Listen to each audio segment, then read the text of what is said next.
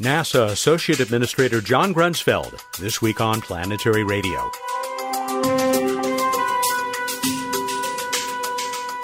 Welcome to the travel show that takes you to the final frontier.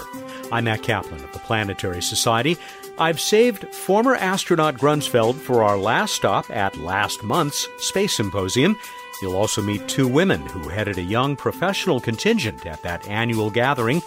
Bill Nye has the week off as he heads to D.C. for the Humans to Mars Summit, but Bruce will drop by for a What's Up with a great new contest prize.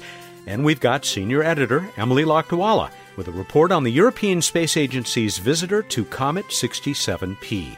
Emily, watching a comet do what a comet does. Oh my goodness. Yeah, Rosetta's images of the comet, they never get old. And you look at this thing from different angles and different light, and it's just endlessly fascinating. I tell us about this camera that uh, delivered these amazing images. It's the science camera on the Rosetta mission, the OSIRIS camera. Many of the images that you see of the comet are not from this science camera. Most of the time, when you see public articles about the comet, you're looking at NavCam images, images from a camera that was designed just to uh, help the spacecraft navigate its way around in space. The pictures I'm showing you on this blog entry are from a science camera that is capable of seeing much more rich variations in brightness and darkness. And it also has a huge detector. It's a four megapixel camera, which is pretty unusual for deep space cameras. So the detail is just tremendous. What kind of detail, what kind of resolution are we seeing in these? Well, this blog entry is about a recent release of science data from a period late in 2014 when Rosetta was getting closer and closer to the comet to pick a landing site for the Philae lander. And during one period, it was orbiting within 10 kilometers, 10,000 meters, 30,000 feet. That's airplane cruising altitude of this comet. And so you can see fascinating variety in the surface of the comet. You see these smooth terrains that break up into sort of granules and boulders when seen up close. You see places that are full of pits. You see places that have enormous boulders and steep cliffs and, and fractured terrain. There's all different kinds of places on this very small world, and yet it's diverse from place to place. It's wonderful. And we get to watch it spinning, uh, spinning and doing, like I said, what comets do. Those jets are amazing. They're pretty tremendous, and and all of these Osiris images, if you fiddle around with the brightness and contrast, and and really crank up the brightness, you can suddenly see that the comet is, like you say, doing what a comet does. It's jetting all over the place. Those jets tend to be invisible in the images that I've exposed for viewing the comet's surface, but if you play around with the photos, you can see jets everywhere, jetting off into space, making the comet's beautiful coma and tail. And the comet rightly gets most of the attention, but there is a bonus. Here and there, you point out a few little pixels that show us something else that actually visited the surface. Yep. On November 12th, of course, Rosetta watched as the Philae lander landed not once, but three times on the surface of the comet. And I found one particular pair of images that I thought was really cool that I was able to mosaic together and show the teeny tiny lander floating in space above in a gravitational sense, but below in the image sense, this uh, image of the comet. And it's just really striking. All gorgeous. Thank you, Emily. Thank you, Matt. It's her May 11 entry in her blog at planetary.org. You can and probably should check it out. She's our senior editor, the planetary evangelist for the Planetary Society, Emily Lakdawalla.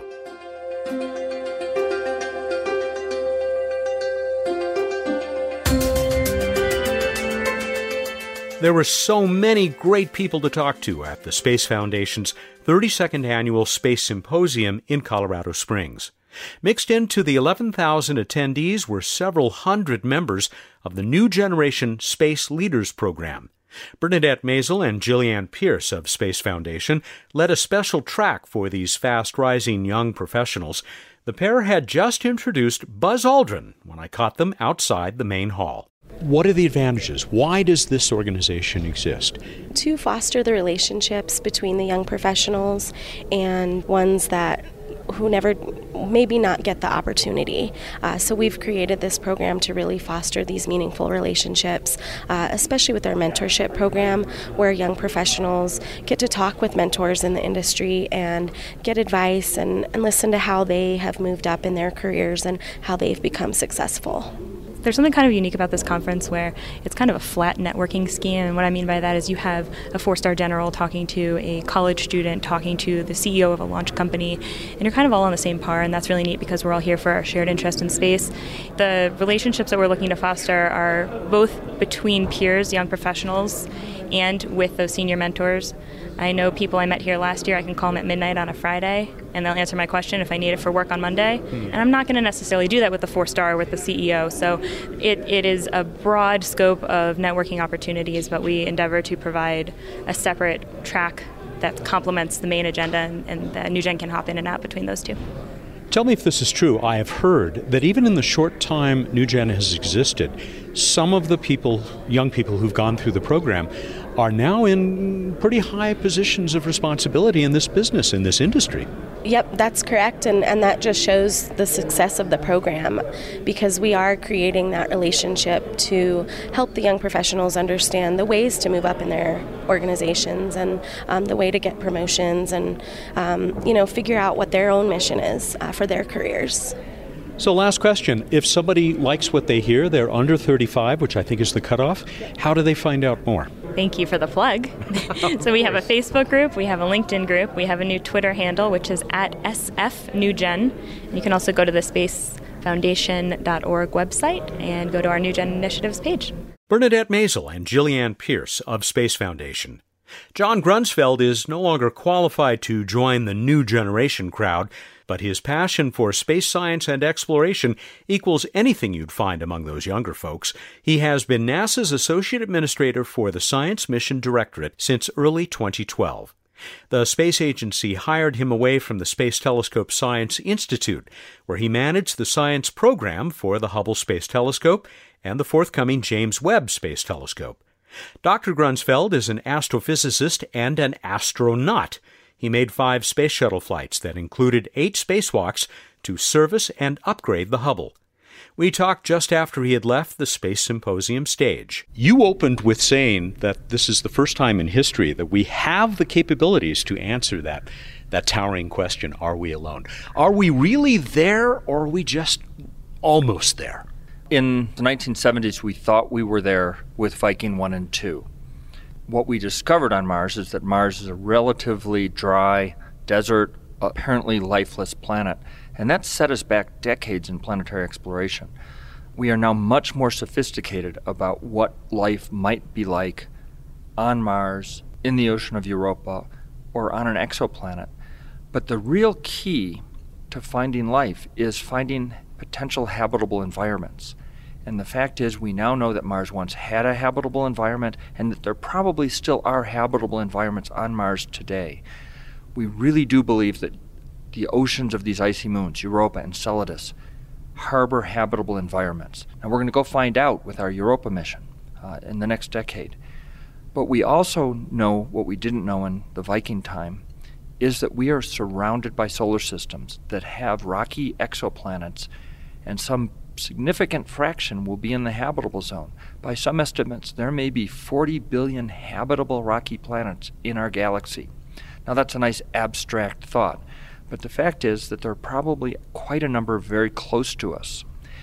Astronomy has advanced, we have spectroscopic capability, we have tools that can give us the contrast that we need to see the planet around a nearby star.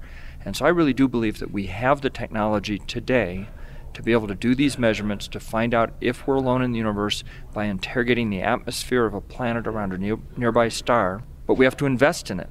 You know, we have to build the actual flight instruments. We're not quite there yet because we haven't made the decision that those are our next missions. But I think we will because we have all of the tools to do it here on Earth.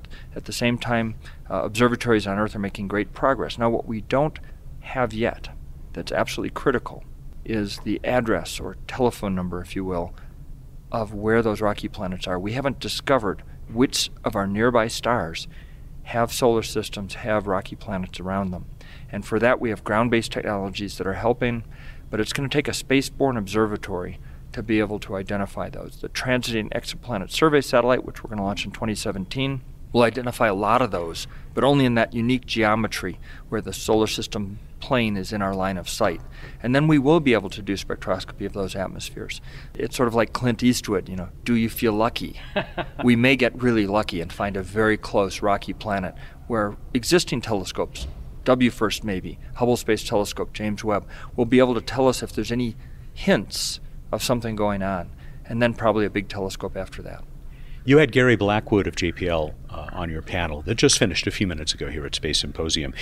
As great as JWST is going to be, and we've talked about that a lot on this show, he talked about it as really a pathfinder in terms of technology for some really monster uh, space telescopes that could be in our future. JWST is going to be an amazing science machine, and I like to describe it, uh, and for your listeners, is it's our outer solar system planetary explorer because for Neptune and Uranus and Pluto and Kuiper Belt, it is going to be an amazing discovery machine.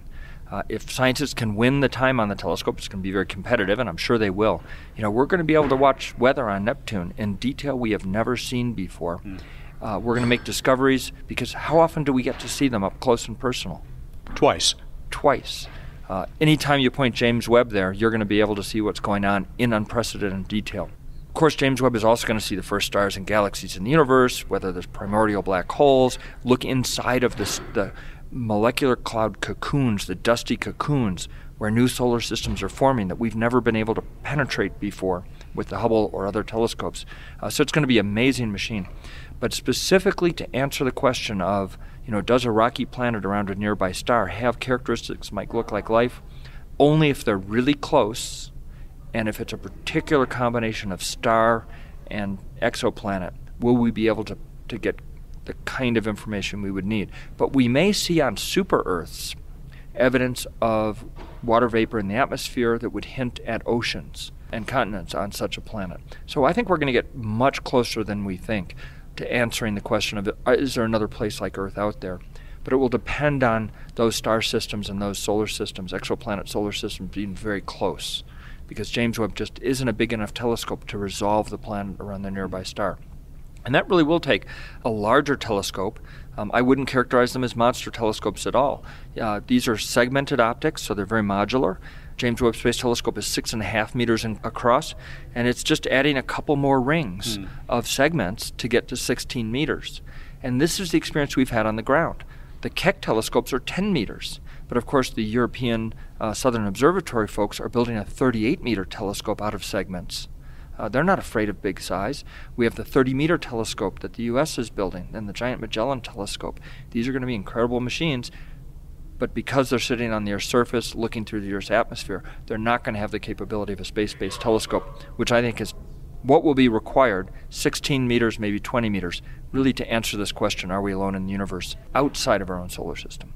Let's bring it back closer to home. I'm glad you mentioned oceans because, of course, you, you know that uh, the audience for this show and Planetary Society, we're pretty excited about a Europa mission. I think you are too. Well, this is something that you know we are just so fortunate. In the decadal survey last uh, time, it said build a Mars rover that can cache samples, and if you can, go to Europa. See if you can learn about Europa from a planetary science point of view. Well, one of my jobs is to pay attention to what I call emergent science. And because of the amazing Cassini mission and what it's done in Enceladus, looking at, at the plumes, because Hubble has observed plumes coming out of Europa, we think this is just an extraordinary opportunity. And so I worked very hard uh, to make sure that we were ready to do a Europa mission. We uh, did instrument investments, and Congress came through and appropriated the funding so that we could get started this year and say we are going to Europa. I'm not a betting person, but if I were, you know, I think we're going to find signs of life on Europa. But that's the great thing about science. It's a very definitive question. Do we see complex organic molecules in the plumes or on the surface of Europa that would be indicative of life in the ocean? That's a scientific question.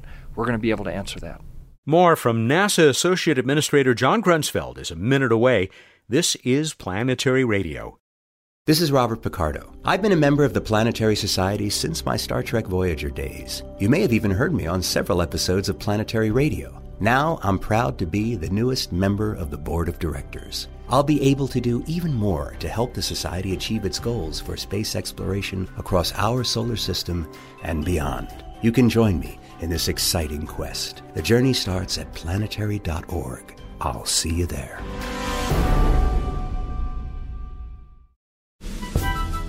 Do you know what your favorite presidential candidate thinks about space exploration? Hi, I'm Casey Dreyer, the Planetary Society's Director of Space Policy. You can learn that answer and what all the other candidates think at planetary.org slash election 2016. You know what? We could use your help. If you find anything we've missed, you can let us know. It's all at planetary.org slash election 2016. Thank you. Welcome back to Planetary Radio. I'm Matt Kaplan with the last conversation at the 32nd Annual Space Symposium. John Grunsfeld is NASA's Associate Administrator for the Science Mission Directorate. Part of his job is sharing and generating excitement about space science in others. Perhaps most important are the 535 men and women in Congress who put up the money for missions across our solar system and beyond. You have members of Congress on both sides of the aisle who are wonderfully excited about exploring and, in fact, have said, you're going to go do this. I mean, there was mention on the panel of this congressional directive for not just an orbiter, but a lander at Europa. And then talk about this Ocean Worlds initiative. Obviously, I'm sure NASA would like to go to all of these places, but it's interesting coming from Congress. Well, we have always had bipartisan support and both houses of Congress support for science, for basic research, and especially in space science, because one, it's incredibly inspirational. It inspires a nation of people to learn about science, technology, engineering, and math. Uh, it gives people hope for the future, but also going to Europa and the instruments to look at penetrating the ice with you know some kind of radar, doing the imaging that we need to see if there are places we could land, uh, measuring the tides on Europa, doing uh, mass spectrometry to look at the organic molecules that might be in the plumes.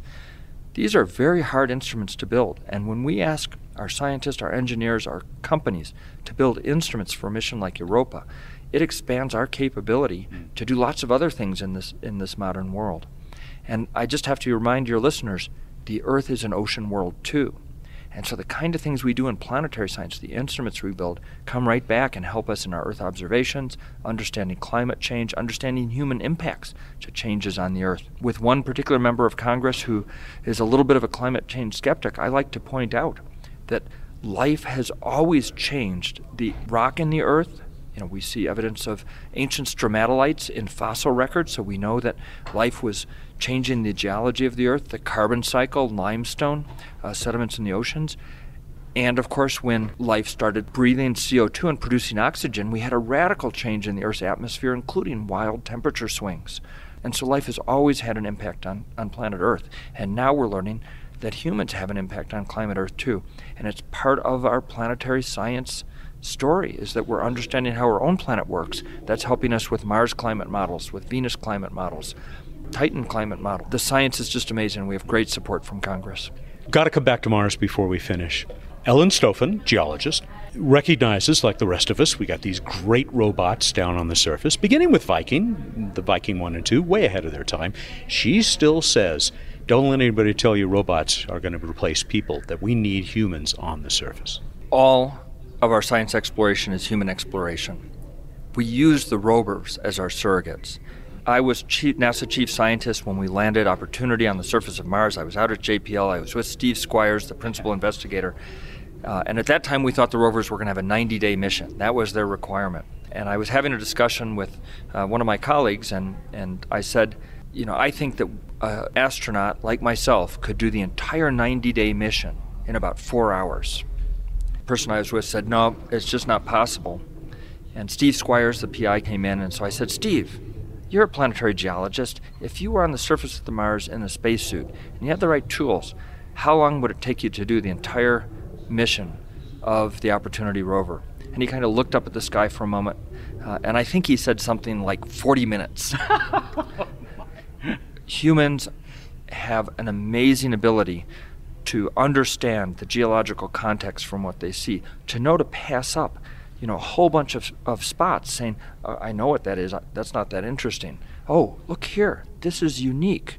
And then with our eyes, our hands, our brains, the ability to manipulate the environment, to understand and to use modern geological tools that just uh, exponentially speed up the pace of discovery. Humans are easily a hundred times more efficient uh, than our best rover today, and, and our Curiosity rover on the surface is really good. Um, but when we get humans there, I think that's when we're really going to see our knowledge of Mars and maybe even the detection of life accelerated. Close with a word about the human need to explore and discover. Well, I know this personally, and you know, I, th- I think it's true for humanity. We are born scientists. Our curiosity is what drives our early development. As babies, we try and understand the world around us. Uh, we try and learn the laws of physics. We try and learn what's safe to eat and what's not. Uh, very important skill. And for some reason, many people in modern society lose the awe and wonder of nature around them. But some of us survive. I wish it was more. And we become scientists. I think that that drive to explore is deeply embedded in our DNA. I think we are coded to explore, and, and I think we will. And we are entering the most exciting time ever in human history in terms of our science exploration, in terms of you know new projects that NASA is doing to organize the worldwide community so that we can send scientists and planetary scientists and astrobiologists to the surface of Mars, and I can't wait.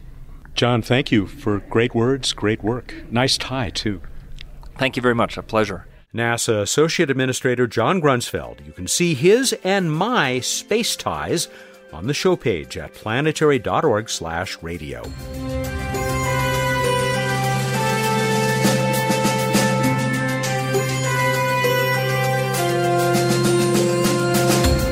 Bruce Betts is here, ready to deliver another edition of What's Up. Why? Because he's the Director of Science and Technology for the Planetary Society. Welcome back. Thank you. What's up there? It is time to drop everything and pay attention to Mars because Mars is uh, getting, well, I mean, don't hurt yourself. And it only really counts at nighttime. But still, uh, Mars is uh, going to be brighter than it has been in 11 years. It is at opposition on May 22nd, which is the opposite side of the Earth from the Sun. Because of the elliptical nature of orbits, its closest approach, so when it will be actually brightest, is about May 30th. And uh, by the time we reach the end of May, it'll be rising around sunset. It's rising a little bit later until then. And it's in the east, looking like the bright red thing over there and it is much brighter than two other stars that it makes a nice triangle with. well, one's a star, which is Antares, which is much dimmer right now, looking reddish, and then yellowish Saturn, not a star, but looks like one. Mars. Mars. All right, we move on to this speak in this speak in haste history. I love it. That's much better than this week in space history. it was one year ago, Matt. One year ago that the Planetary Society launched LightSail One the uh, LightSail test mission ended up with a s- successful test mission after a roller coaster ride. And coming up in two weeks, uh, right? Uh, the day in the life test. Yes, indeed. Uh, LightSail 2 will be putting it through its paces. Undergoing lots of testing right now on LightSail 2. We're going to go on to Random Space Fact. And Bruce, I don't have a celebrity intro. Well, he is a celebrity. It's John Grunsfeld, who we just heard from on the show today. We were testing microphones and he did this cute little thing. Hello, you're listening to KHST Hubble Radio, home of amazing astronomical discoveries. I'm John Grunsfeld. Welcome. so, I wish there really was a KHST. We'd all be listening, I'm sure. Anyway, that's your random space fact intro. That was fun. Random space fact based on estimates of the number of galaxies in the observable universe at 100 to 200 billion, there are more than 13 galaxies for every human on Earth. Wow. Do I get to choose? Yes, so go ahead and put your reservations in now. You're the first one to hear that, so you get first choice. Okay, well. No, I, you don't. I take Andromeda. That's fine. I was going to say take Andromeda because it's just a copycat. exactly. We are uh, ready to go on to the contest. We asked you after May 9th, 2016, when is the next Mercury transit of the Sun as seen from Earth? Random.org selected, he's a longtime listener apparently, but I don't think I've seen his name even as an entrant in the contest before. It's Mike Prokosh of Huntsville, Texas.